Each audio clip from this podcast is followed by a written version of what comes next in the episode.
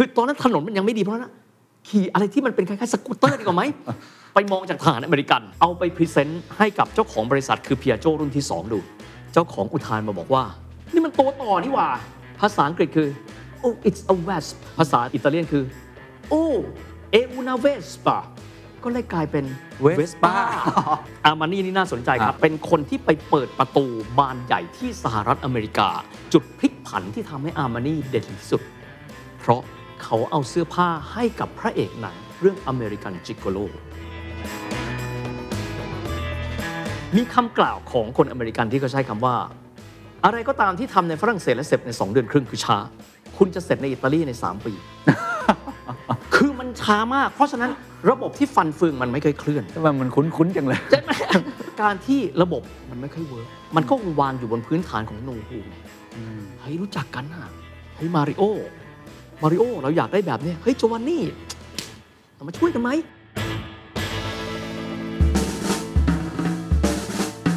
This is the Standard Podcast. Eye opening for your ears. The Secret Sauce Global Economic Background.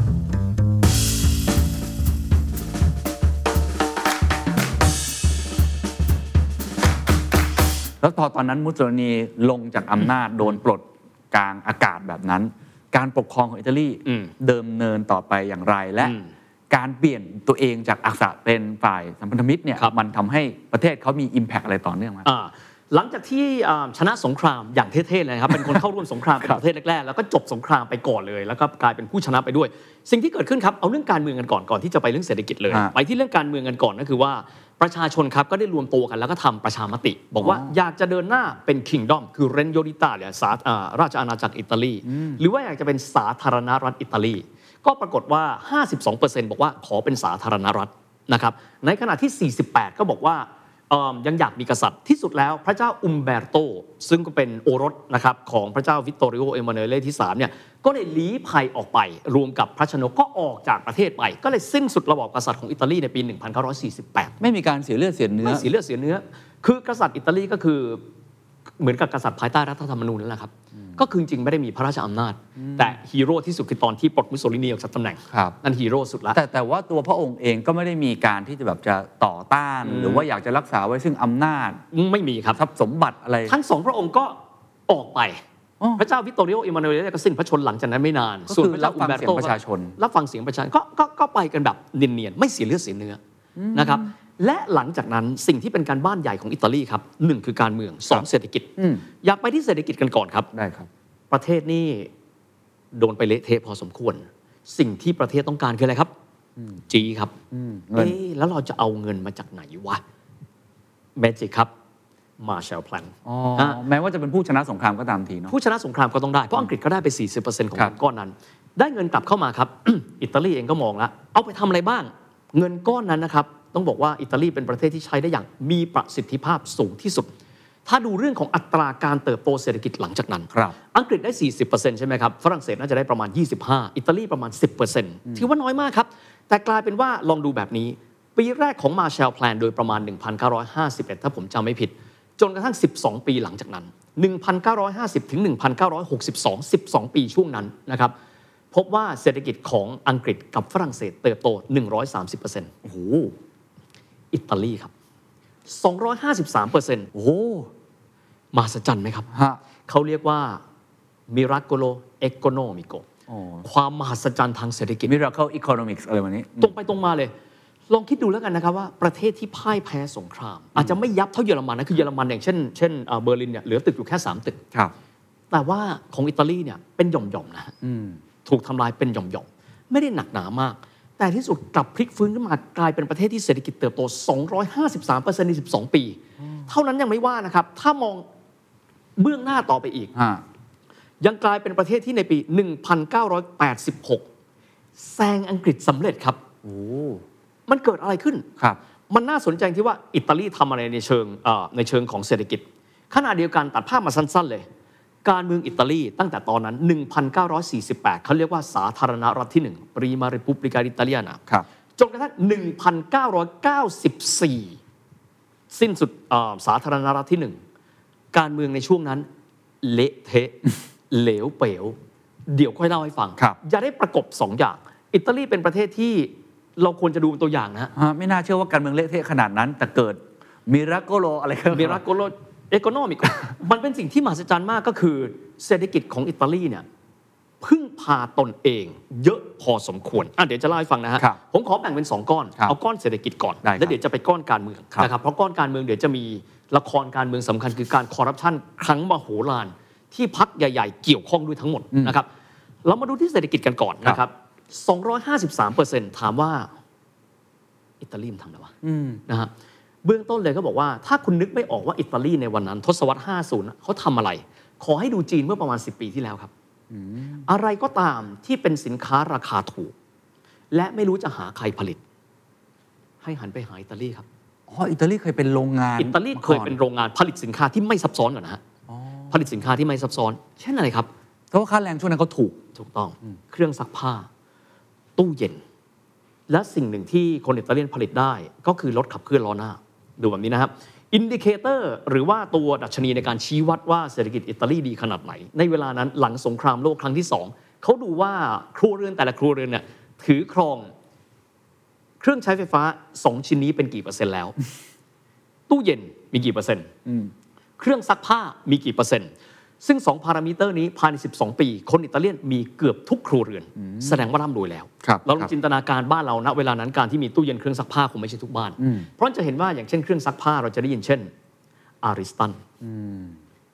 ซานุสซีสังเกตไหมครับว่า white goods ตู้เย็นเนี่ยพวกพวกแบบเนี้ยเราจะไม่ได้ยินตู้เย็นจากอังกฤษนะครับตอนนั้นแบรนด์ญี่ปุ่นยังไม่เข้ามาที่ยุโรปครับแบรนด์จีนยังไม่โผล่เพราะฉะนั้นในช่วงนั้นน่ะ กินรวบครับโอ้อิตาลีกินรวบเครื่องซักผ้ากับตู้เย็นซื้อเครื่องซักผ้าตู้เย็น แล้วต้องยอมรับนะครับว่า entrepreneur spirit ของคนอิตาเลียนสุดยอดมากครับโรงงานของเพียโจคุณผลิตเครื่องบินลบใช่ไหม นั่นคือ prime concern ครับ ที่เมืองปอนเตเดราในช่วงสงครามโลกครั้งที่สองสหรัฐอเมริกาบอมจนไม่เหลืออะไรเลย ครอบครัวเพียโจหันมามองหน้ากัน จบสงครามแล้วอะพวกเรามีสมองนะพวกเรามีวิศวกรไอ้นี่เคยทำเครื่องบินรบมาก่อน ไอ้นี่เคยทำรถไฟมาก่อน เราทำอะไรดีวะหันหน้ามองนี่ entrepreneurial spirit นะฮะเฮ้ย ถนนยังไม่ค่อยดีเลยอะถนนบ้านเราก็แคบ ผลิตหน้าตาคล้ายๆ สกูตเตอร์อเมริกันได้ปะเนื่องจากดูจากความที่มันไม่สมบูรณ์แบบของถนนถนนลูกรังเอยอะไรถนนมันไม่ดีทัดคือตอนนั้นถนนมันยังไม่ดีเพราะฉะนั้นขี่อะไรที่มันเป็นคล้ายๆสกูตเตอร์ดีกว่าไหมไปมองจากทหารอเมริกันเออก็ปีนออกมาเลยทำ ทำออกมาเสร็จปั๊บปรากฏว่าก็เอาดีไซน์มา เรื่องอะ engineer ไม่ต้องห่วงนะฮะเพราะว่าเขาเก่งอยู่แล้วเขาครับผลิตเครื่องบินรบ ถึงจะไม่มีเรดาร์ก็ตามแต่นะฮะผลิตออกมาเสร็จปั๊บดีไซน์ เอาไป present ให้กับเจ้าของบริษัทคือ Piaggio รุ่นที่สองดู เจ้าของอุทานมาบอกว่าเฮ้ยนี่มันตัวต่อนี่หว่า ภาษาอังกฤษคือ oh it's a wasp wasp แปลว่าตัวต่อ ภาษาอิตาเลียนคือ oh è una vespa ก็เลยกลายเป็น Vespa เห็นไหมครับ ผลิตเครื่องบินลบไม่ต้องมีอัตราโลกเปลี่ยน ผมเปลี่ยนไปผลิตเวสป้ามหัศจรรย์ไหมครับฮะฮะฮะอะมาดูทางด้านของเออคนที่ไม่พูดถึงไม่ได้ ถ้าครับพูดถึงเศรษฐกิจอิตาเลียนครับ คนคนนี้มีสมญานามว่า กษัตริย์ปราศจากมงกุฎ il re incoronato d'Italia Gianni Agnelli ครับครับ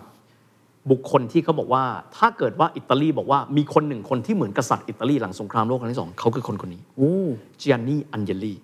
เป็น generation ที่ 3 ครับ ของตระกูล Fiat ครับต้นตระกูลชื่อว่า Giovanni ตัวเขาเป็นหลานชื่อว่า Gianni นะครับ Gianni ก็คือเป็นชื่อเจมส์ของภาษาอังกฤษเนี่ยก็เริ่มต้นอุตสาหกรรมรถยนต์ของเขาเดินหน้าต่อไป เพราะเขาไม่ได้ผลิตเอ่อเอ่ออุปกรณ์ยุทโธปกรณ์ครับก็ไม่ได้โดนระเบิด โรงงานที่โตริโนก็ยังอยู่ครับอ้าว มานั่งคิด รถยนต์ประเทศอื่นเขาผลิตกันแล้วอะเราผลิตอะไรดีวะหันหน้ามองกัน สมัยก่อนมองย้อนกลับไปนะครับ ในยุคนั้นอะรถยนต์จำนวนมากเลย ขับเคลื่อนล้อหลังครับครับ เช่น Volkswagen ขับเคลื่อนล้อหลังใช่ไหม BMW ไม่ต้องพูดถึง Mercedes-Benz ล้อหลังนะฮะเราลองเปลี่ยนไหมจริง ๆ คนที่ริเริ่มนะครับการขับเคลื่อนล้อหน้า จริง ๆ คือ Alex Alex e s i g o n i s ก็คือมินิครับอิตาลีมอง ถ้าเราเทิร์นมันออกมาเป็นอุตสาหกรรมอะ เราทำรถขนาดเล็กแล้วขับเคลื่อนล้อหน้า มันจะเวิร์กไหมวะ ผมขอแวะตรงนี้นิดหนึ่งสำหรับคนที่ไม่มีความรู้เรื่องรถยนต์มาก ขับเคลื่อนล้อหลังกับล้อหน้ามันต่างกันยังไงอ่าเอาเบื้องต้นนะครับ ถ้าขับเคลื่อนล้อหลังเนี่ยพื้นที่ห้องโดยสารจะเล็กลง เพราะต้องมีเพากลางอ๋อพื้นเพราะฉะนั้นรถเล็กอยู่แล้ว คุณยังมีเพากลางอีกอ๋อนั่งลำบากถูกไหมฮะครับแล้วถ้าคุณขับเคลื่อนล้อหน้า ห้องโดยสารเล็กไม่เป็นไรเพราะทุกอย่างมันอยู่หน้าหมดแล้วอ๋อนะฮะ ก็เลยหันหน้ามอง เอ้า เพราะฉะนั้นเราให้กำเนิดรถ Fiat คันเล็ก ๆ ดีไหมคือคือถ้าเราไปมองเฟอร์รารี่อะไรในพวกนี้มันก็ใหญ่โตนะฮะครับครับอันนี้เรามามองรถชาวบ้านกันก่อน เอาอย่างนี้ละกันเราผลิตรถ Fiat และ Fiat อันนี้เราจะใช้คำว่า Fiat ไอจุด Punto แปลว่าจุดอ๋อFiat Punto ครับอ่าต่อมาใส่เครื่อง 500ซีซีลงไป มีชื่อว่า Fiat 500 หรือ Fiat Cinquecento โอ้จินตนาการดูนะครับ ทศวรรษที่ 70 บ้านเรามีรถจำนวนไม่มากนักสักเท่าไหร่ อิตาลีอ่าครัวเรือนทั้งหมด 60%ของอิตาลีมีรถแล้วหนึ่งคัน มีความหมายว่าคุณภาพชีวิตเริ่มดีขึ้นเห็นไหมฮะครับเพราะ entrepreneurial spirit ของเขา เขาพลิกทุกอย่างที่กลับมาให้กลายเป็นเศรษฐกิจที่เวสป้าใครจะไปคิดนะครับ วันหนึ่งผลิตเครื่องบินรบครับต่อมามานั่งผลิตสกูตเตอร์อะเขาก็ยอม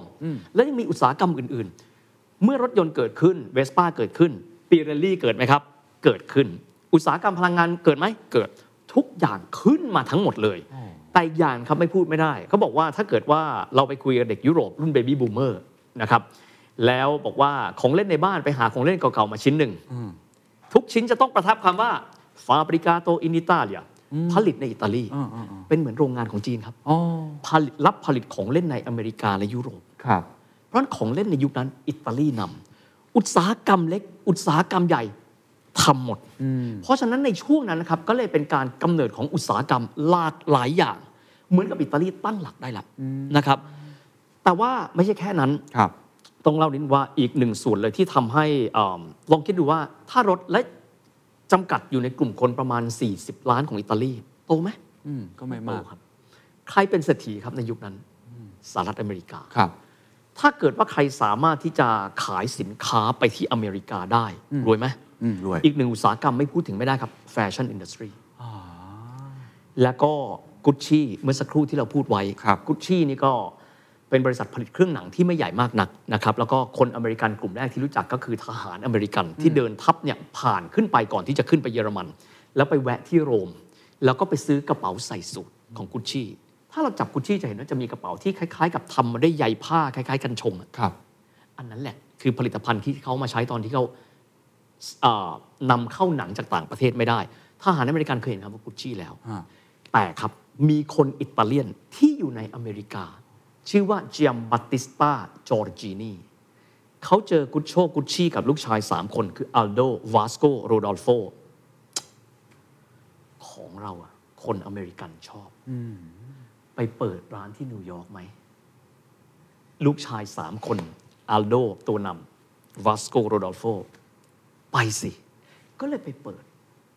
เชื่อไหมครับว่า คนอเมริกันในยุคที่เงินเยอะมากอะสินค้าหรูหรานี่คือเป็นสิ่งที่ใครๆก็อยากจะได้ครับคนไปต่อคิวตั้งแต่วันแรกโอ้ก็กลายเป็นอีกอุตสาหกรรมหนึ่งที่เติบโตมาก แล้วมันเยอะมากครับ จนกระทั่งมีคนพูดว่ากุชชี่คือเอกอัครราชทูตคนแรก ที่ไปสู่อเมริกา คนที่พูดมีชื่อว่าจอห์นฟิตซ์เจอรัลด์เคนเนดีลองคิดดูว่าทุกสิ่งทุกอย่างมันเริ่มต้นหลังสงคราม เพราะฉะนั้นไม่ต้องใช้เป็น generation แต่เขารู้ว่าเขาจะทำอะไร ซึ่งแสดงว่ากุชชี่เป็นตัวเปิดประตูสินค้าอีกมากมาย เป็นคนเปิดประตูเลยครับราะว่าอย่างอย่างที่ก่อนอันนี้เฮียบอกว่าตัวของประเทศอิตาลีเนี่ยอืมมี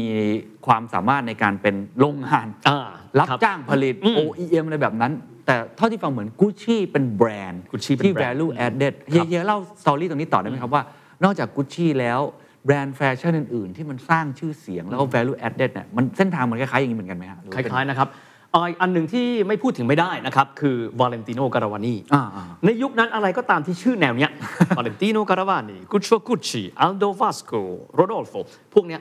เริ่มต้นทะลักเข้าไปที่อเมริกา เฟอร์รากาโมก็เกิดขึ้นมาได้เฟอร์รากาโมนี่ก็เป็นก็ก็เป็นกรุ๊ปใหญ่เช่นเดียวกันหรืออามานีอะไรพวกนี้อามานี่นี่น่าสนใจคครัรับบต้องใช้คำว่าอามานี่เป็นคนที่ไปเปิดประตูบานใหญ่ที่สหรัฐอเมริกา บ้านที่หนึ่งคือกุชชี่ถูกไหมครับครับอามานี่ครับขอเล่านิดหนึ่งครับอามานี่แต่ก่อนเป็นนักเรียนแพทย์นะครับโอ้อ้แล้วเขาเนี่ยก็เกณฑ์ทหารคืออิตาลีในยุคนั้นก็มีการเกณฑ์ทหารเขาก็ไปเกณฑ์ทหารที่เมืองโบโลญญาฮะแล้วตอนที่เขาไปเกณฑ์ทหารครับเขาบอกว่าสิ่งที่เขาสนใจเนี่ยเขาไม่ได้สนใจการเป็นหมออีกต่อไปแล้ว ก็เลยลาออก จากการที่เป็นนักเรียนแพทย์ แล้วก็เริ่มต้นไปดีไซน์ แล้วก็ออกแบบเป็นมือปืนนะครับให้กับนีโนเชรุตี้แล้วก็อ่าดีไซน์ของเอร์เมเนจินโดเซนยานะครับอ๋อออยู่บางช่วงเซนยานี่ก็เป็นแบรนด์ใหญ่ แล้วก็ติดอันดับท็อป 20 บริษัท listed company ด้วยนะครับ แล้วก็ยังมีเอ่อแบรนด์อื่น ๆ อีกในอ่าแล้วก็ยังมีอ่าห้างสรรพสินค้า ซึ่งตอนนี้เป็นของคนไทยไปแล้วก็คือลารินาเชนเต้อ่าครับก็เป็นคนที่แต่งหน้าร้าน เขาก็ออกมาทำเอง แล้วเขาก็เป็นคนที่ อ่าออกแบบก็ชื่อแบรนด์จอร์โจอาร์มานีนะครับแล้วก็จุดพลิกผันที่ทำให้อาร์มานีเด่นที่สุด เพราะ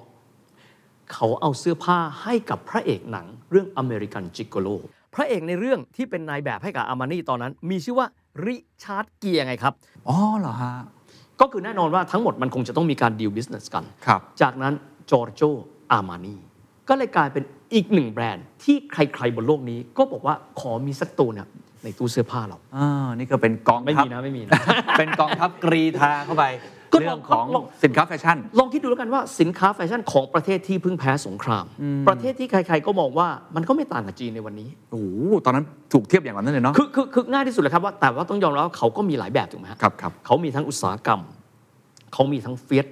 เขามีทั้งพิอาโจ ยังมีอุตสาหกรรมต้นน้ำอื่น ๆ อีกนะฮะ ซึ่งยังไม่ได้พูดถึงเช่นบริษัทดานิลีเดี๋ยวค่อยว่ากันครับ นะครับ ใช้คำง่ายๆว่ากรีธาทัพเข้าไปทุกทิศทุกทาง อย่างหนึ่งต้าเอาไว้ก่อนที่เราจะไปที่การเมือง สังเกตไหมครับว่า สิ่งใดก็ตามที่คนอิตาเลียนทำเป็นของเหมือนกัน สวยกว่าชาติอื่นเสมอเออเออมันน่าสนใจไหมคมัรันบอย่างน้อยเช่นยูนิคอะมีความแตกต่าง คือสมมุติบอกว่าอยากได้สูตรสักชุดหนึ่งอยากแต่งตัวสไตล์อิตาเลียนอืมอยากได้รถสักคันหนึ่งโดเรเบสเรฟรารคือคือคือทุกอย่างต้องแบบว่า อิตาเลียนเอออะไรที่เป็นสุนทรียะนะคือแน่นอนว่าเขามีแบ็กกราวด์เดิมนะครับครับจากสมัยโรมันเรเนซองส์แต่ต้องยอมรับว่าการทำให้เกิดโคตรซูเปอร์พาวเวอร์เลยนะฮะใช่ครับซูเปอร์พาวเวอร์โดยไม่ได้ใช้คำว่าซูเปอร์โดยไม่ได้บอกว่าเป็นซอฟต์พาวเวอร์อืมเดินหน้าเข้าไป เพราะสินค้าผมดีที่สุด สวยที่สุดลำพังแค่ซอฟต์พาวเวอร์แต่สินค้าคุณไม่สวย คุณก็ไปไม่ได้ ซึ่งนี่มันเกิดจากอะไรเกิดจากเป็นอ่ารากที่สั่งสมมาตั้งแต่ยุค อดีตเลียวนาร์โดดาวินชีอะแตะไว้ได้ไหมโอเคขอทางไว้ก่อน เดี๋ยวคนไม่ฟังต่อโอเคนะครับอะงั้นผมขอแวะนิดเดียวอืมเพราะเมื่อกี้เราพูดถึงอุตสาหกรรมครับนะครับอืมเราพูดถึงตัวที่เป็นอ่าเนี่ยซอฟต์พาวเวอร์ในมุมหนึ่งอืมคือแฟชั่นอะไรต่างๆ อีกมุมหนึ่งผมอยากรู้เหมือนกันอืมอืมอาหารครับ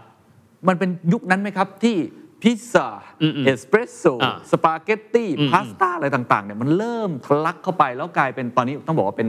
ผมว่าเป็นอาหารของ ชาติชาติหนึ่งที่โด่งดังที่สุดในโลก ไปที่ไหนก็จะต้องเจอร้านพิซซ่าอะไรเงี้ย คุณลองคิดดูแล้วกันว่า ถ้ามีคนสักกลุ่มหนึ่งเข้าไปอยู่ในนิวยอร์กได้เป็นล้านอะแล้วเผยแพร่วัฒนธรรมอาหารเข้าไปในนิวยอร์กซึ่งถือได้ว่าเป็นนครหลวงทางการค้าของโลกเนี่ยมันยิ่งใหญ่ขนาดไหนถูกไหมฮะอะไม่ต้องมากครับชูลต์ซของ Starbucks อ่าใช่ใช่ทำไมเรียก grande เออใช่ไหม venti คาปูชิโน่ทำไมต้องเป็นชื่ออิตาเลียนอะเพราะอะไรครับ เขาเนี่ยไม่ได้แรงบันดาลใจมาจากร้านกาแฟในอิตาลีครับคือต้องยอมรับเขาทำทุกอย่างให้มันมีอิทธิพลครับ และคนก็ adopt เข้ามาครับ ไปที่นิวยอร์กครับท่านก็จะเจอคนอิตาเลียนจำนวนมากมาย คิดดูแล้วกันว่า มีเอ่อนายกเทศมนตรีเป็นอิตาเลียนสองคนจูเลียนี่กับคัวโมชุมชนเขาใหญ่ขนาดไหนอะครับ คือต้องบอกว่านั่นคือทูตสันถวไมตรีที่คอยจับมือนะครับครับแต่ส่วนหนึ่งคือ เขาเป็นชาติที่ทำอะไรแล้ว เขามี passion และ passion ของเขาเก็บไว้ก่อนได้ไหมแหม่แต่เอาเป็นว่ามันตัวอาหารน่าสนใจเนี่ยมันมันขึ้นอยู่กับตัวคนที่ไปอาศัยอยู่ที่นั่นด้วย ไม่มากก็น้อยครับ expat ต่างๆ ที่เอาวัฒนธรรมการกิน วัฒนธรรมการดื่มอืมวัฒนธรรมอะไรต่างๆ เนี่ยแล้วเนี่ยไอ้ที่ผมขอติดไว้นิดนึงแล้วผมอยากให้เฮียตอบตรงนี้นึงว่าแล้วมันเกี่ยวไหมว่าอาหารอิตาเลียนทำไมมันอร่อยอะทำไมมันเพราะว่ามันอุดมสมบูรณ์โอ้เพราะคนเขาละเอียด มันเป็นอาหารที่กินง่ายเด็กอืมๆทุกคนชอบ ชีสเองกาแฟผมก็บอกว่าสุดยอดเบอร์อ่าต้นๆ เหมือนกันเอสเปรสโซ่คาปูชิโน่อะไรต่างๆเนี่ยมันมันเกิดจากอะไรอะอ่าถ้าถามคนอิตาเลียนเขาจะตอบแบบนี้เลยครับ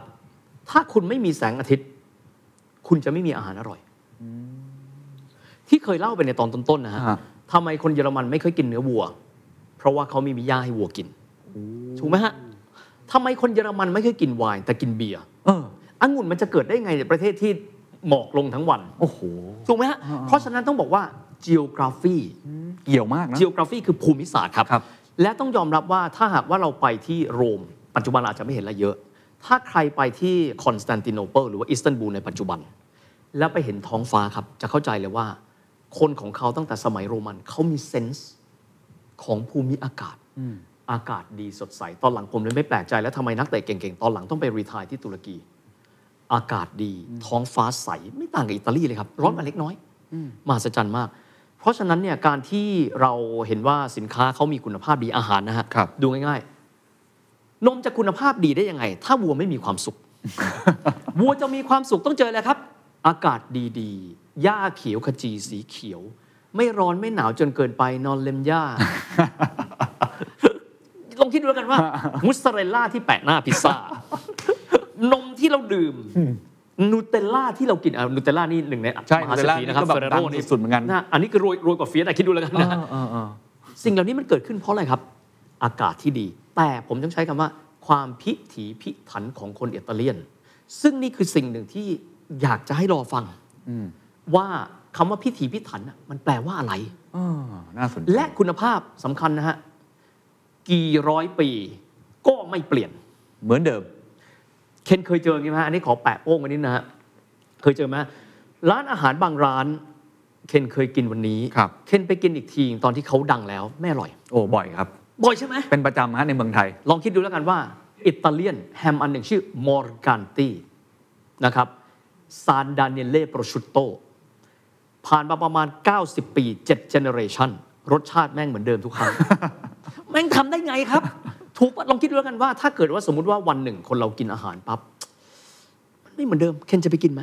เคนก็หาร้านใหม่ครับแต่คนอิตาเลียนคือจากอดีต รสชาติอย่างไร ไม่เคยเพี้ยนมอร์การตีซานดานิเล่ผมเป็นวิธีการ แม้กระทั่งการทดสอบความเค็ม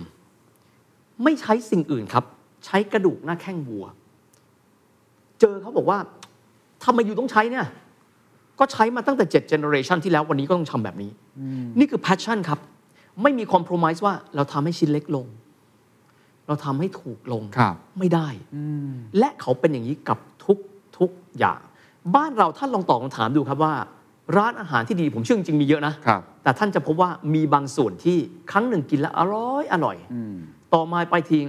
ไม่เหมือนเดิมแล้วเนาะ ต่อไปคือผมจะไม่ไปอีกต่อไปแล้ว อ๋อ น่าสนใจครับ อีกมุมหนึ่งผมขอต่อยอด อืมไม่แน่ใจว่าอย่าคิดยังไงนะ อืมหรือเป็นเพราะว่าลิ้นของคนอิตาเลียนด้วย หรือเทสอะในการใช้ชีวิตไลฟ์สไตล์เขาอย่างนี้แล้วกันว่า ก็เป็นคนที่ชื่นชมกับสุนทรียะอยู่รอบๆตัว ผมสังเกต คนครับอิตาลีก็จะชิวๆนะ อืมอืมใส่สูตรอย่างนี้ฮะ อ่านั่งนั่งกิน Aperol Spritz กินอืมเอสเปรสโซ่ คือมีความชิวๆแล้วก็ครับใส่ใจเรื่องการกิน ใส่ใจเรื่องการดื่ม มีวัฒนธรรมในการใช้ชีวิตแบบนั้นไม่แน่ใจว่าเกี่ยวไหมฮะเรื่องสิ่งสิ่งที่เกี่ยวแน่ๆคือเราลองดูเมืองไทยนะครับอุปนิสัยเราจะคล้ายๆกันครับถามว่าทำไมคนอิตาเลียนช่างแต่งตัวครับ เพราะว่าแต่งออกไปนอกบ้านแล้วไปกินกาแฟนอกบ้านแล้วคนเห็นเนี่ยถ้าไปกินกาแฟที่อังกฤษเกิดอะไรขึ้นครับ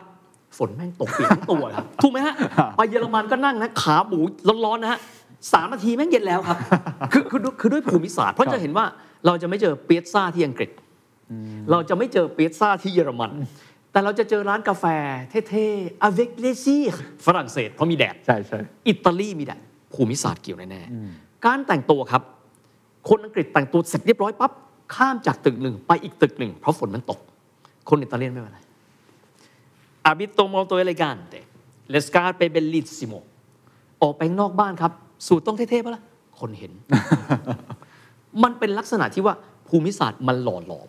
เพราะฉะนั้นเขาก็เลยจะใช้เวลากับเรื่องแฟชั่นแฟชั่นในขณะที่ประเทศอื่น ด้วยภูมิศาสตร์ที่ไม่เหมือนกัน ก็เลยกลายเป็นวัฒนธรรม เขาไม่ต้องเสียเวลาในการไปล่าอาณานิคมในการเอาอาหารมานะครับครับ ต้องยอมรับอย่าง เพราะฉะนั้นเขาแตกต่างกันไปค่อนข้างเยอะด้วยภูมิศาสตร์อุดมสมบูรณ์มากเพราะฉะนั้นการที่คนมามองบอกว่าประเทศไทยคล้ายกัน แล้วก็เปรียบเทียบ ซึ่งมันก็ไม่ได้ผิดเลยนะฮะครับครับ คุณมีอาหารที่บ้านเราจะบอกว่าเราฐานะไม่ดีแต่ว่าเราก็ซื้อยาลดความอ้วนกันเยอะเพราะว่าเรากินกันเยอะเข้าใจป่ะคือว่าจะบอกอาหารว่าอร่อยผมว่าบ้านเราอาหารซับซ้อนน้ำพริกเอยอะไรเอยมันค่อนข้างที่จะความหลากหลายเยอะครับใช่ความหลากหลายใช่เยอะ ซึ่งซึ่งในส่วนนี้มันคือวัฒนธรรมที่ว่าเราอยู่ในที่ตั้งที่เรามีอ่าสินค้าเกษตร เรามีผลิตภัณฑ์เยอะครับและความพิถีพิถันอืมอ่าเพียเชื่อในเรื่องของการที่อ่าคนแต่ละชาติจะมี talent หรือว่าพรสวรรค์ที่ไม่เหมือนกันครับครับนะครับอย่างบางชาติเขาอาจจะเก่งเรื่อง machinery หรือว่าเอ่อเครื่องกล บางชาติจะร้องเพลงเก่งมาก บางชาติก็อาหารเก่ง แต่ละชาติก็ไม่เหมือนกัน แต่อิตาลีไม่เคยคิดสักครั้งเดียวนะครับว่า เราต้องพุ่งไปโลกดิจิทัล คือคือสำคัญไหมมันสำคัญครับ แต่เขาจะไม่มีว่าเราต้องเปลี่ยนตัวแล้วนะ ไม่งั้นเราจะตามโลกไม่ทัน ทุกวันนี้อะไรครับ Ferrero Nutella กินกันทุกที่ทั่วยุโรปนะครับ และทั่วโลก เขาก็ยังไม่คิดว่าเราจะต้องดิจิทัลดิจิทัลสำคัญไหมสำคัญครับ แต่ว่าเก่งอะไรทำอย่างนั้นครับสปาเกตตี้เส้นแข็งที่เรียก grano duro ปัจจุบันเป็นหนึ่งในบริษัทที่เก่าแก่ที่สุดนะครับชื่อว่า De Ceccoนะครับแล้วก็ปัจจุบันถ้าเราไปซูเปอร์มาร์เก็ตเราก็จะเห็นว่าไอ้สปาเกตตี้แบบเนี้ยก็ยังทั่วโลกใช่โดยที่ไม่ได้มีใครมานั่งคิดว่าประเทศเราสู้เทคโนโลยีเขาไม่ได้แล้ว เพราะฉะนั้นอะไรที่ตัวเองเก่ง เก็บไว้และภูมิใจนะครับ ก่อนที่จะไปที่การเมืองขอบอกนี่นะครับว่าอันนี้สำคัญมาก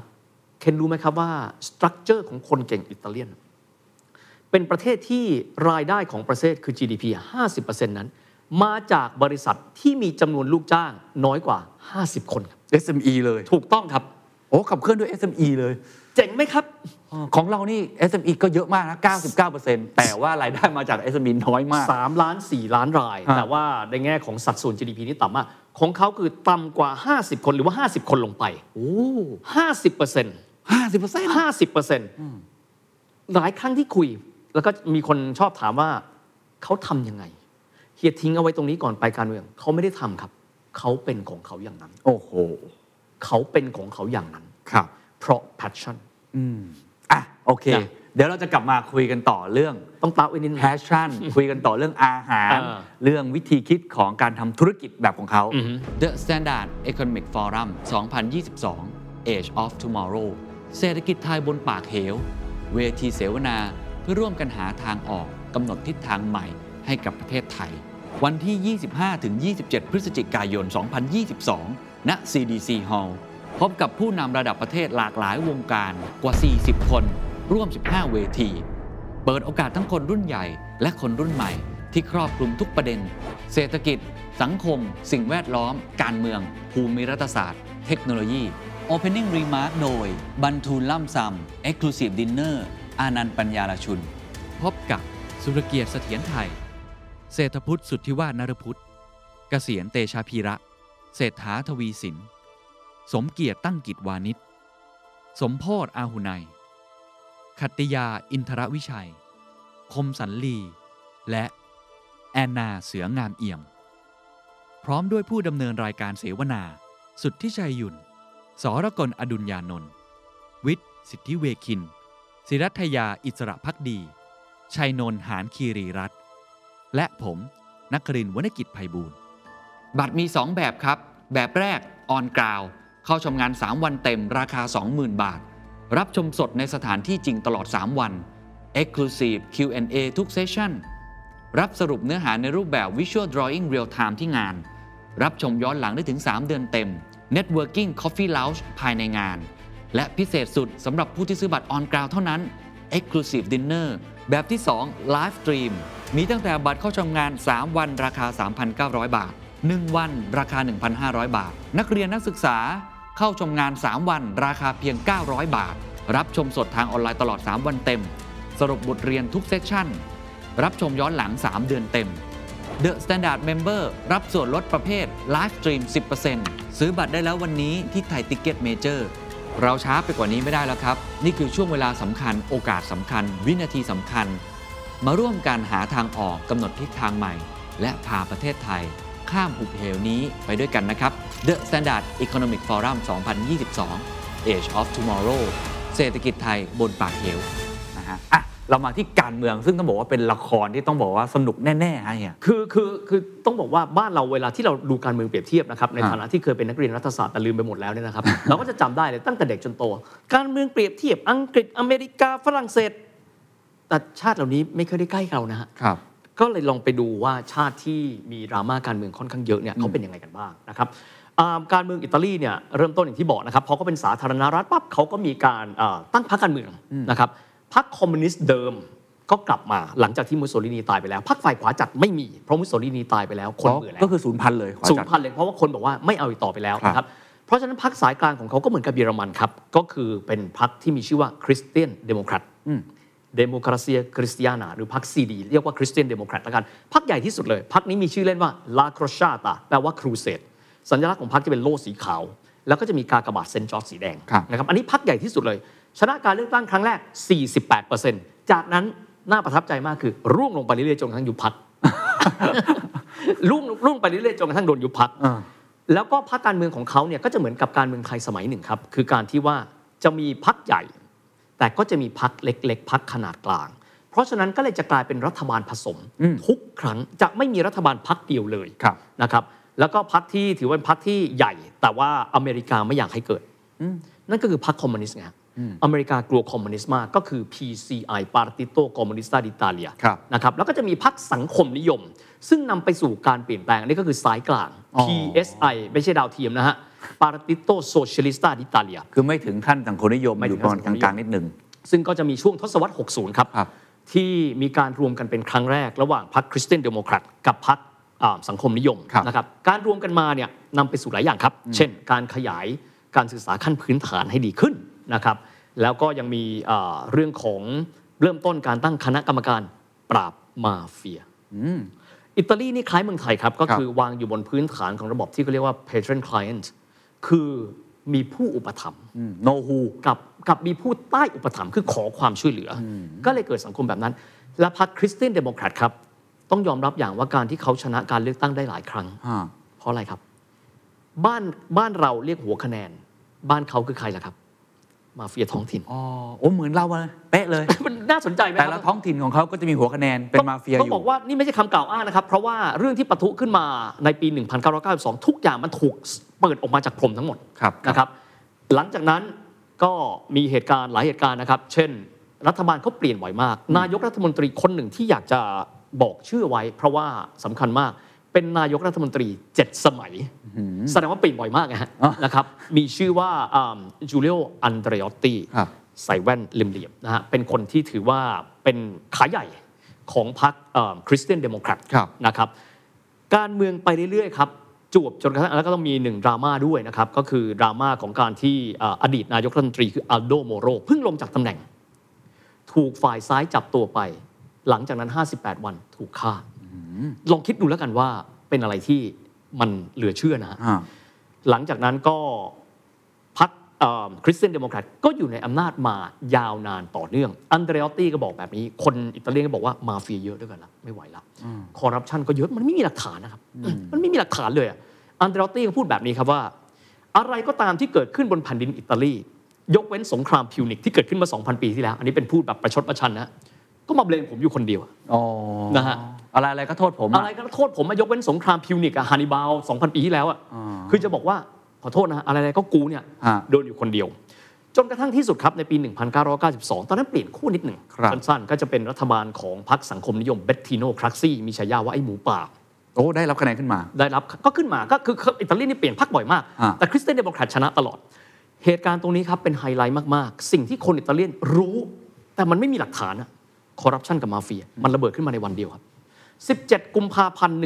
1992 ครับ เกิดเหตุการณ์ที่อายการของเมืองมิลานกลุ่มหนึ่ง ที่มีชื่อว่า Mani Pulite แปลว่ามือสะอาด mani แปลว่ามือ pulite แปลว่าสะอาดนำโดยอันโตนิโอดิเปียโตร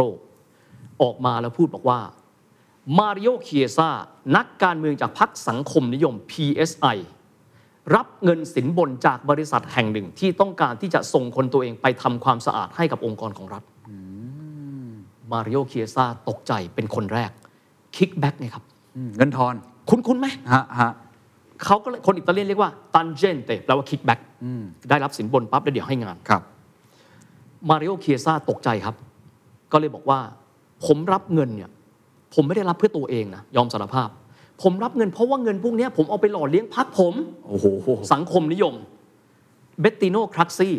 บอกเลยชีหน้ามาริโอโลแล้วไอ้สารเลว พูดแบบนี้ได้ยังไง ปรากฏว่าสิ่งที่อายการและตุลาการเมืองมิลานทำไม่ได้เอาแค่เฉพาะเคสของมาริโอเคียซ่านะครับ แต่ว่ามีการไปตรวจสอบทุกอย่างแล้ว แต่เปิดเผยขึ้นมาในช่วงเดียวกันทั้งหมดโอ้โหณเวลานั้นครับซุกใต้พรมไม่ว่าจะเป็นนักการเมืองพรรคใดก็ตามทำหมดเลยทำหมดเลยมาเฟียก็เจอเรื่องของการทำแบบนี้จนกระทั่งที่สุดคนอิตาเลียน เรียกประเทศตัวเองในเวลานั้นว่า Tangentopoli เมือง poli นะครับแปลว่าเมือง tangente kickback เมืองแห่งการ kickback รับสินบน ทุกสิ่งทุกอย่าง นักการเมืองเป็นหลักร้อย นักธุรกิจเป็นหลักพัน ถูกตรวจสอบ รวมถึงบริษัทที่มีชื่อว่าเอนี่ปัจจุบันเป็นบริษัทที่ใหญ่ที่สุดอันดับต้น ๆ ของอิตาลีนะครับครับเอนเตนาซิ o นาเลอีโดรกาบูรีก็คือบริษัทพลังงานประจำชาติของเขา สัญลักษณ์เป็นหมาหกขาครับเดี๋ยวค่อยเล่าหมาหกขาคืออะไรนะฮะ ลองคิดดูกันบริษัทพลังงานของประเทศ CEO ถูกสอบสวนว่าคอร์รัปชันใหญ่ไหมครับ ใหญ่มากครับ มันยักษ์มากจนกระทั่ง CEO ของบริษัทที่มีชื่อว่ากาเบรเล่กายารีฆ่าตัวตายโอ้ประธานบริษัทที่ใหญ่ที่สุดแห่งหนึ่งของอิตาลีฆ่าตัวตายไม่ใช่เรื่องเล็กนะฮะโหนี่เป็นเรื่องอื้อฉาวมากนะอื้อฉาวมากปกคลุมไปคนอิตาเลียนบอกว่า ในที่สุด สิ่งที่พวกเราคิดและไม่เคยมีหลักฐาน ตุลาการและอายการของมิลานทำให้มันเกิดขึ้น นักการเมืองมากมายมหาศาลนักธุรกิจทุกคนโยงใยกันหมด คนนี้รับสินบนและสำคัญคืออะไรรู้ไหมครับ ไม่ว่าจะเป็นพักหน้าตาดีขนาดไหน ยกเว้นพักเดียวพักคอมมิวนิสต์เพราะไม่อยู่ในอำนาจเจอข้อหานี้ทุกทุกพักโอ้โหทุกทุกพักแล้วโดนแต่ละข้อหาเป็นยังไงสรุปแล้วมันผลลัพธ์มันเป็นไงครับก็เดี๋ยวตรงนี้ค่อยเล่านะฮะแต่ว่า ในเรื่องของเออตัวการพลิกในเรื่องของตัวสินบนนี้ครับนะครับก็สั่นสะเทือนเยอะพอสมควรไม่ใช่แค่นั้นครับ ความพยายามในการกวาดล้างมาเฟีย มาเฟียทำไงครับ วางระเบิดไว้ใต้ท้องรถของอายการสองคน ที่เมืองปาแลร์โมก็คือซิซิลีสองคนนี้อยากให้จำชื่อไว้นะครับ เพราะว่าครั้งใดก็ตามที่พูดถึงเรื่องการต่อต้านมาเฟียเราจะได้ยินคนสองคนนี้ ก็คือโจวานนี่ฟาลโคเน่เป็นอายการที่ไว้หนวด อีกคนคือเปาโลบอร์เซลิโน ลองคิดดูแล้วกันว่าอาจหารถึงขนาดว่าอายการและก็ผู้พิพากษามาวางระเบิดฆ่าแม่งเลยน่ากลัวมากนะครับครับน่ากลัวมาก มันเป็นอะไรที่ปกคลุมจนกระทั่งคนอิตาลีบอกว่า ไม่เลือกใครสักคนได้ไหมไม่เลือกใครสักคนได้ไหม นี่คือวิกฤตการณ์ใหญ่ที่สุด ครั้งนั้นมูลค่าที่เอ่อมีความเกี่ยวพันในเรื่องของการคอร์รัปชันในเวลานั้นเนี่ย6.5 ล้านล้าน lire ตกปัจจุบันก็คือประมาณ 6,500 ล้าน US ดอลลาร์ US ดอลลาร์ US ดอลลาร์ ถ้าท่านฟังจะบอกว่า 6,500 ล้าน US ดอลลาร์นี่ประมาณสักแบบสองแสนสามแสนล้านไม่เยอะเนาะ แต่ถ้าเทียบกันว่าในยุคนั้น ในยุคนั้นถือว่าเป็นเงินก้อนที่ใหญ่มากครับและช่วงเวลานั้นคืออิตาลีมีเศรษฐกิจใหญ่ที่สุดอันดับสี่นะครับ แต่กลายเป็นว่าข้างหลังเนี่ยโยงใยมาเฟีย มีเรื่องของการคิกแบ็กหลายสิ่งหลายอย่าง ถูกเปิดออกมาทั้งหมดครับไปเลือกตั้งปั๊บประชาชนในยุคนั้นครับปี 92 93 ไม่รู้จะเลือกใคร เพราะว่าทุกพรรค พรรคคริสเตียนเดโมแครตซึ่งครั้งหนึ่งเคยเป็นความหวังของพวกเขาไม่เหลือ PSI พรรคสังคมนิยมเบตติโนครักซี่ไม่เหลือ รวมรวมกันลองคิดดูแล้วกันนะครับว่า นักการเมืองจำนวนเป็นร้อย นักธุรกิจระดับใหญ่ รวมถึง auditor เป็นพันคน ถูกข้อหาในการตรวจสอบทั้งหมด สิ่งที่กำลังจะเกิดขึ้นครับก็คือการที่จะนำไปสู่อ่าการที่แล้วจะทำยังไงเพื่อที่จะลดโทษนักการเมืองเหล่านี้ เอาเป็นขอแบบนี้ก่อน เราพอสไว้ก่อน ที่สุดครับ อิตาลีก็เลยมีการทำประชามติ แล้วก็มีการทำเอ่อเปลี่ยนเป็นระบบเขาเรียกว่าเป็นสาธารณรัฐที่2นะครับซึ่งเริ่มต้นโดยประมาณในปี 1994 ก็คือเปลี่ยนระบบการเลือกตั้ง ซับซ้อนมากจำไม่ได้บอกตรงอ่านนะครับ แต่เอาเป็นว่าก็เลยมีพรรคหน้าใหม่ถูกไหมฮะอ๋อคือเหมือนล้างไพ่ล้างไพ่เลยพรรคใหญ่ๆสี่ห้าพรรคที่เขาเรียกว่าเป็นพรรคที่เหนียวแน่นอะครับ pentapartito penta แปลว่าห้า partito แปลว่าพรรคหายไปหมดเลย ยุบตัวเองไหมครับ เพราะว่าไม่ชนะการเลือกตั้งแล้ว คือประชาชนสั่งสอนบทเรียนที่หนักที่สุดให้กับพวกเขาไปแล้วไม่เหลืออะไรเลย ที่สุดพรรคการเมืองใหม่เกิดขึ้น น่าสนใจมากครับพรรคการเมืองใหม่มีตั้งแต่พรรค Lega Nord Lega Nord คือ เราเป็นคนเหนือ เรารวยกว่าไอ้พวกทางใต้ที่มันยากจน ผมจะทำทุกอย่างเพื่อแยกประเทศทำไมภาษีของเราต้องไปจ่ายให้กับคนที่จนกว่าเรา อุมเบรโตบอสซีนะฮะอีกคนหนึ่งครับตดเจ้าของฉายา cavaliere อัศวินม้าขาวซิลวิโอเบรุสโคนีอ๋อ AC Milan AC Milan ซิลวิโอเบรุสโคนีเข้า step in เข้ามาทำการเมืองชื่อว่าพรรคฟอร์ซาอิตาเลีย คงเคยได้ยินครับครับ ซึ่งในเวลานั้นครับนักการเมืองคงคงถูกควบคุมตัวไปแล้วนะครับแล้วก็สิ่งที่พวกเขามีทุกความคนก็คือได้รับโทษ ทุกคนก็จะได้รับโทษ ตอนนั้นก็คืออยู่ในช่วงของการ pending นะครับว่าโทษจะเป็นยังไง สิ่งที่เกิดขึ้นครับเบอร์ลุสโคนีได้รับชนะการเลือกตั้ง ส่วนหนึ่งก็บอกว่าน้องชายของเบอร์ลุสโคนีชื่อว่าเปาโล น้องชายเขาเนี่ยคือหนึ่งในคนที่ถูกตรวจสอบ เขาเป็นเศรษฐีของมิลานถูกไหมฮะครับสิ่งที่อ่าทางด้านของรัฐบาลอิตาลีในช่วงนั้นจะทำก็คือ อย่ากันนั้นเลย เรามาแก้กฎหมายไหมเรามาแก้กฎหมายแล้วก็เป็นการบรรเทาโทษ ให้นักการเมืองที่จะต้องติดคุก ไม่ต้องติดคุกอ้าวสังงั้นเลย แบบนั้นเลยครับ แล้วประชาชนยอมเหรอะฮะก็เราต้องบอกนี่นะครับว่ากฎหมายฉบับนี้ในการที่จะเตรียมเดินหน้าในการที่จะเข้าไปเนี่ยนะฮะเอ่อเริ่มต้นในการที่จะลดหย่อนผ่อนโทษจริงๆมีสองระลอกนะฮะต้องการพยายามที่จะลดหย่อนผ่อนโทษเนี่ยครั้งที่หนึ่งก่อนนะครับ ประธานาธิบดีแห่งสาธารณรัฐเขามีนายกใช่ไหมฮะครับแล้วเขาก็มีประมุขแห่งรัฐนั่นก็คืออาประธานาธิบดี ในยุคนั้นชื่อว่าออสการ์ลุยจิสกาลฟาโรสกาลฟาโรรับมาแล้วครับ รับร่างที่หนึ่งก่อน อันนี้ยุคก่อนบริสโคนี่นะครับ เราอ่าสับไปนิดนึงดูปั๊บทำแบบนี้ประชาชนลุกฮือแน่นอน เอาไงดี ดึงออกขัดต่อรัฐธรรมนูญนักการเมืองบางส่วนก็เลยติดคุกไปนะฮะหลังจากนั้นครับเบอร์ลุสโคนีเราปล่อยนักการเมืองบางคนได้ไหม เพราะมีความรู้สึกวิตกมากว่าถ้าน้องชายตัวเองคือเปาโลติดคุกจะทำยังไงนะครับ ก็เลยมีความพยายามในการที่จะออกกฎหมายอีกฉบับหนึ่งบรรเทาโทษเช่นเดียวกันครับไม่ต้องติดคุกอีกนะครับ ที่สุดแล้วครับกฎหมายฉบับนั้นออกเมื่อไหร่รู้ไหมครับ ปีนั้นปี 1914 เคนจำได้ไหมครับ 1994 มีอะไรที่ยิ่งใหญ่มากเกิดขึ้นกับอิตาลี มีฟุตบอลโลกที่ถูกอเมริกาต้องปีนั้นฟุตบอลโลกครับ เป็นปีที่อิตาลีเนี่ย ผ่านรอบแรกครับหลังจากนั้นชนะไนจีเรีย ชนะสเปนเสร็จปั๊บนักการเมืองคิดละ ด่านต่อไปบัลแการียคริสโตสตอยชคอฟสู้เราไม่ได้แน่ เอาอย่างนี้แล้วกัน ออกกฎหมายวันที่อิตาลีเล่นรอบเซมิไฟแนลกับบัลแการียอ๋อ นี่ใช้กีฬามันเป็นตัวบังหน้า มันตอนแรกฟังแล้วคิดว่ามันเป็นเรื่องที่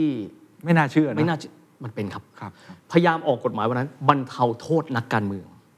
ให้นักการเมืองไม่ต้องรับโทษต้องขัง อาจจะทางแพ่งอะไรว่าไป ปรากฏว่าแล้วก็เชื่อว่าไม่เป็นไรหรอก กฎหมายนี้ออกมาคนอิตาเลียนคงกำลังเชียร์กันอยู่ว่าฮะนัดต่อไปเจอบราซิล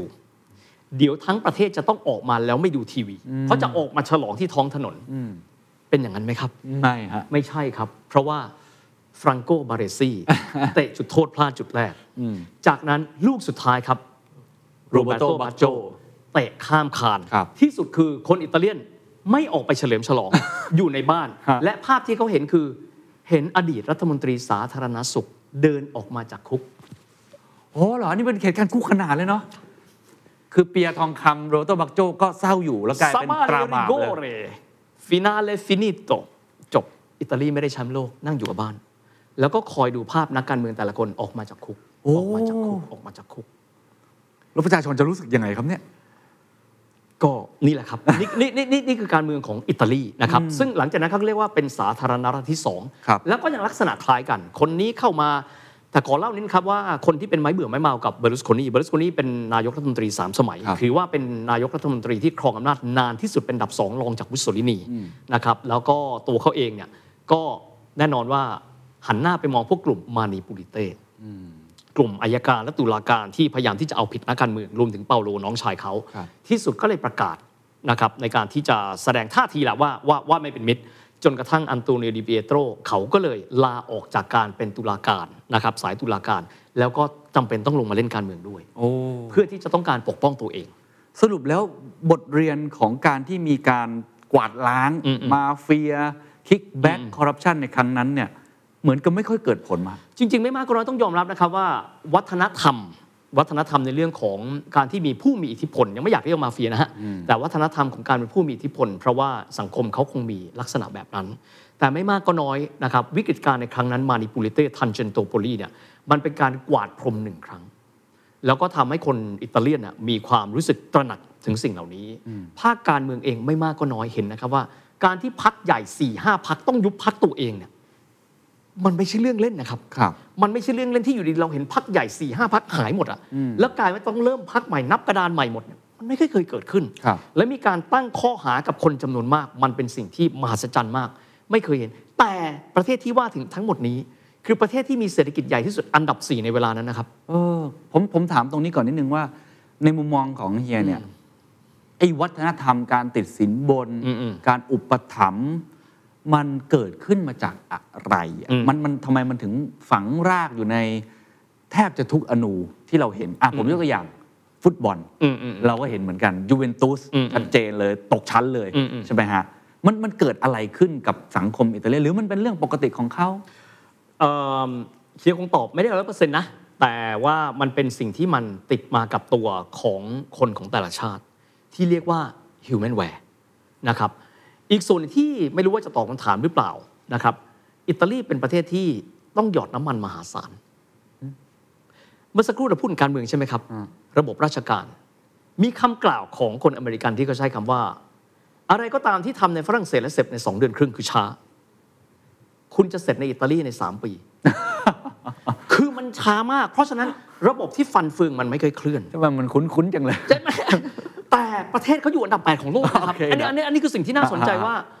แสดงว่าการเมืองราชการมันคือส่วนหนึ่งนะครับครับ แต่ว่าฟันเฟืองขับเคลื่อนหลักคือภาคธุรกิจของเขารวมทั้ง SME มันก็เดินของมันไปอีกอย่างหนึ่งครับแต่การที่ระบบมันไม่ค่อย work มันก็คงวางอยู่บนพื้นฐานของ know who ไงเฮ้ยรู้จักกันน่ะเฮ้ยมาริโอมาริโอเราอยากได้แบบเนี้ยเฮ้ยโจวานนี่เรามาช่วยกันไหมอย่างกรณีเรื่องของฟุตบอลเนี่ยครับครับวิธีการก็คือคือคือชาติ แบบใช้คำว่าแบบอิตาลีเนี่ยก็เหมือนกับไทยคือเราถนอมน้ำใจกัน ขอเทียบตัวอย่างกาลชัวโปลีครับปี 2006จำได้ไหมครับที่ลูชาโนมอ g จีเป็นผู้บริหารของทีมยูเวนตุสเนี่ยถูกจับเข้าคุกใช่เพราะพยายามที่จะโทรศัพท์ไปหาเอ่อกรรมการกรรมการ มีกรรมการแค่สองคนที่บอกปฏิเสธ ที่จะรับโทรศัพท์ เพราะบอกว่ามันไม่เหมาะถ้าเกิดว่าผู้บริหารทีมฟุตบอลหนึ่งทีม จะโทรศัพท์มาหาผู้ตัดสินสองคนแค่นั้นนะฮะ สองคนแค่นั้นนะฮะนอกนั้น นอกนั้นคือรับทั้งหมดครับ โอเคว่าถูกผิดอันนั้นก็ว่าอีกเรื่องหนึ่ง มันแสดงให้เห็นถึงอะไรครับ แสดงให้เห็นถึงว่ารับโทรรับหน่อยก็ได้ ความเกรงใจไม่เป็นไรคอนเน็กชันแต่ถ้าเป็นเยอรมันคงพูดว่า หยุด ไม่ต้องคุยกันครับ ถ้าจะคุยคุยที่ออฟฟิศถ้าไปคุยเจอที่สเตเดียมอันนี้ผมผมผมผมชวนคุยไม่แน่ใจว่าจะเป็นการตอบคำถามเฮียหรือเปล่านะว่า เท่าที่ผมสังเกต ผมก็จะเห็นว่าอิตาเลียนเนยมีความเป็นครอบครัวอืมอืมสูงมาก ภาพที่เราเห็นในหนังหรือว่าเราไปประเทศอิตาลีจะเป็นครอบครัวใหญ่ครับๆใหญ่มากอืมอืมอืมไม่ใช่แค่แบบครอบครัวเดีเขายวเรียกครอบครัวขยายอะเออครอบครัวใหญ่ใหญ่มากอืนั่งกินข้าวกันอืมอืมทำกิจกรรมร่วมกัน มันจะเกี่ยวไหมว่าทำให้เขามีความเป็นพวกพ้องมีความเป็นพี่น้องครอบครัวด้วย คือการที่ครอบครัวอยู่กันแบบนี้ครับ แสดงว่าแต่ละคนมีความผูกพันกันและกันกับเพื่อนกับคนรอบตัวก็คงลักษณะคล้ายกันคือ เราคนกันเองนะ ถ้าเป็นแต้จิ๋วเรียกกากีนัง แต่ถามหน่อยนะครับเยอรมันมีกากีนังไหมครับ ผมว่าไม่มีอืมอืมอันนั้นคืออันนั้นคือสุดขั้วด้านหนึ่งนะฮะครับครับครับแต่ถ้าสมมุติว่าเรามากันที่อ่าอังกฤษพอมีบ้างอืมอเมริกาพอมีบ้าง สิงคโปร์อาจจะมีน้อยมาก เพราะฉะนั้นแต่ละประเทศเฮียถึงได้บอกว่า humanware ครับอืม humanware นี่มันเกี่ยวแน่ ๆ เราเกิดขึ้นมาและอย่างคำว่า patron client หรือว่าผู้อุปถัมภ์กับผู้รับการอุปถัมภ์ มีความหมายว่าคนหนึ่งช่วยตัวเองไม่ได้ละไม่เลือกที่จะพึ่งพาตัวเองละช่วยหน่อยได้ไหมอืมอืมอีกฝ่ายก็บอกว่าได้สิ ติดหนี้บุญคุณไหมครับอืมก็ติดหนี้บุญคุณ เพราะฉะนั้นสิ่งเหล่านี้นี่แหละครับ มันก็เลยเกิดขึ้น แต่ humanware แต่ละประเทศมันก็แตกต่างกันครับครับโดยสิ้นเชิงอย่างเช่นชาติที่อ่าอย่างเช่นเยอรมันเนี่ยขอเทียบ extreme เพราะว่าสองชาตินี้ต่างกันมาก ซึ่งตอนจบนี้เดี๋ยวต้องเล่านะว่าเขาเลี้ยงดูลูกไม่เหมือนกันนะฮะเขาเลี้ยงดูลูกไม่เหมือนกันเลย ถ้าเป็นเยอรมันก็พูดว่า ช่วยผมหน่อยได้ไหม kann ich Ihnen helfenอ่าฝ่ายก็พูดนะฮะบอกว่าให้ผมช่วยขึ้นไหมอีกฝ่ายคือ ถ้าได้ก็คือบอกได้ ถ้าไม่ก็บอกว่าไม่อีกเขาเคยอีเคยฮิลฟ์อยากได้รับความช่วยเหลือ no นี่คือเยอรมันครับแต่ถ้าเป็นของไทยแป๊บนึงนะเดี๋ยวหาทางให้ก่อนอืมคือมันเป็นลักษณะของความอ่อนโยน ซึ่ง มันทำให้เรามีความสุขอืมแต่มันก็ทำให้เราไปไหนไม่ไกลอ่าก็มีข้อดีข้อเสีย มันมีข้อข้อดีข้อเสียของมันก็แตกต่างกันไปครับถ้าจะแข็งแบบนั้น มันก็จะเป็นชีวิตอีกแบบหนึ่งอืมเข้าใจครับก็ก็ก็ก็เลยแตกต่างกัน ทุกอย่างมันก็มีทั้งด้านบวกแล้วก็ด้านลบเนาะอย่างต้องยอมรับว่าเวลาฝรั่งมาบ้านเราก็จะรู้สึกมีความสุขครับ แต่ขณะเดียวกันเราไปบ้านเขาเราก็ชอบที่เขามีระเบียบอืมมันก็ แตกต่างกันครับครับเอาแบบนี้นะทีนี้เมื่อกี้ตอนพูดถึงไอ้มหัศจรรย์ของเศรษฐกิจอิตาลีแล้วเฮียก็เล่าถึงฝั่งการเมืองว่าโอ้โหอืมมีละครดราม่าอืม kickbackเต็มไปหมดเลย ฟังแล้วก็สนุกมากนะอืมในขณะที่เศรษฐกิจก็เติบโตไปเติบโตไปเรื่อยๆคำถามผมจะถามเหมือนกับเมื่อกี้ที่เฮียหินเอาไว้มีครูเล็กๆน้อยๆที่ต่อมาแล้วบ้างว่าเฮ้ยสรุปแล้วเนี่ยถ้าเฮียสรุปว่าไอ้ยี่สิบสามสิบปีที่มันเติบโตขึ้นมาจนครั้งหนึ่งเนี่ยอืมๆมันเบียดอังกฤษขึ้นมาครับเนี่ย มันเกิดขึ้นจากอะไรในเมื่อภาคราชการภาครัฐเองเนี่ยอืมๆมันมีการคอร์รัปชันเกิดขึ้นมากมายอืมมันไม่ได้ถูกการแบบวางแผนเป็นอย่างดีอืมมันไม่ได้มีเรื่องของการเซ็นทรัลไลท์ใช้นโยบายนำมันเกิดจากอะไรบทเรียน The secret sauce Global Economic Background. The Standard Podcast. Eye opening for your ears.